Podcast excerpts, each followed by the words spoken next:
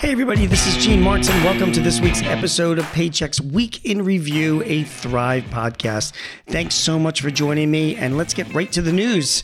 Last week was not a great week for jobs. The number of Americans filing for unemployment benefits rose more than expected last week, which is evidence that the labor market is continuing to soften in the face of higher borrowing costs.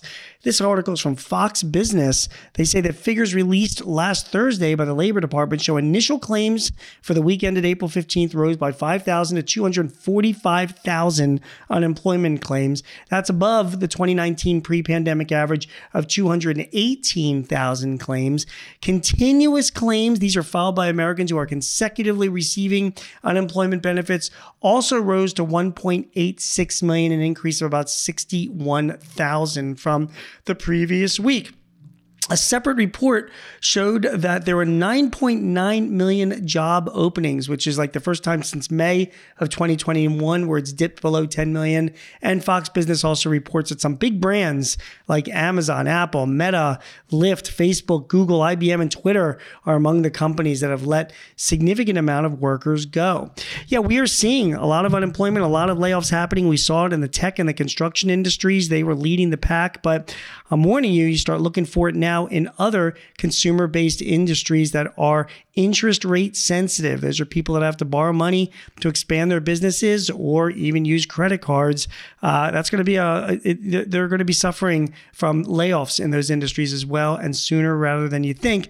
On the other side, it might be an opportunity for us as small business owners to snap up those valuable employees if we've got the ability to do it. That's my advice to you.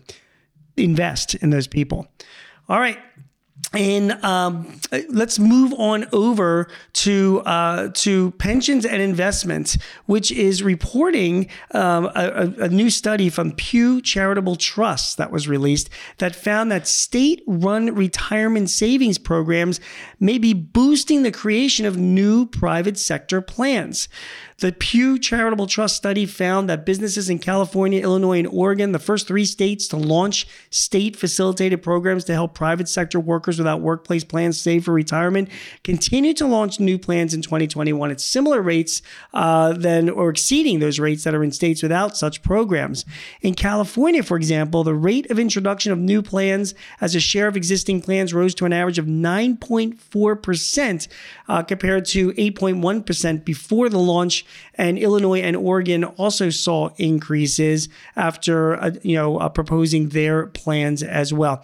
So what does this mean for us? Well, those are the three states that are still um, mandating um, you know these types of state retirement plans that are out there for people to put money away for retirement. It is definitely a trend. I'm expecting as the Secure Act of uh, 2022 becomes more well known and business owners become more educated about it, many more smaller businesses will be setting up their own 401k plans because it makes a lot of sense to do. Listen to our previous podcasts all about Secure 2.0, and you will learn about all of the benefits that you can be providing to your employees at very little cost to help attract and retain new people. Speaking of employees, just last week, the House of Representatives, uh, you know, introduced what's called the Salary Transparency Act. It was introduced in the House um, as a proposed legislation which would, if enacted, have wide reaching ramifications for employers across the country. It would require all employers all over the country, irrespective of their size or number of employees, to include wage ranges in all job postings, as well as to provide you know, wage ranges to applicants and existing employees upon request. Salary and pay transparency is becoming a big trend this year. Um, it has been growing over the past few years and it is in effect in many states and localities. So if you are an employer, your best bet is if you're advertising for a job, you really should be giving a range of salary. If a prospective employee asks um, about compensation or you have that conversation with them, you shouldn't be asking them what they made at their last job. You should be fully disclosing the range for the current job and making it available to current employees as well. I see this coming as law eventually. At the very least, I see the Department of Labor acting on it, even through executive orders and other types of regulations, even if the law doesn't pass.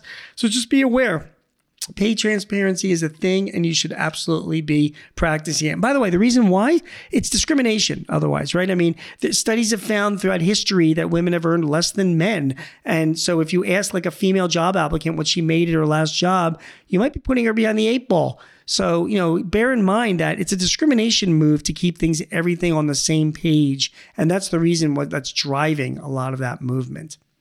Finally, San Francisco has been suffering a lot in their downtown. We know this. There's been an increase, significant increase in crime and homelessness. There's a lot of big landlords there that are worried because so many people are working from home that it's created a lot of empty spaces in town. Well, the city of San Francisco is stepping up with a new program. They are calling it Vacant to Vibrant. They launched it last week, and the program will pay landlords and entrepreneurs to invigorate their downtown district with art and pop up shops. Those running pop ups will get three months of free rent and grants between eight thousand, uh, sorry, three thousand and eight thousand dollars the landlords um, will get uh, will, will, get reimbursed as well, um, up to a five thousand dollar grant from the city. So it, it is it, it is an incentive to try and help more pop-ups you know start up in the city. They're hoping for the best to try and um, attract as many more shoppers down there. And the only way to attract those shoppers is to have cool businesses. And that's not just businesses but also art galleries as well. They're trying to attract into the downtown area. Will that catch on at other cities around the country that are suffering the same type of challenges that san francisco is well, that remains to be seen. Hope this information helps you run your business. This has been Paychex Week in Review, where I, Gene Marks, go through some of the key news stories from the past week and give you my take on them and how they can help or impact your company. Again, hope this information helps. If you need any help or advice or tips in running your business, or you'd like to suggest a guest for our Paychex Thrive series, visit us at payx.me forward slash thrive topics. Again, my name is Gene Marks. We will see you again next week. Take care. This podcast is property of Paychex Incorporated, 2023, all rights reserved.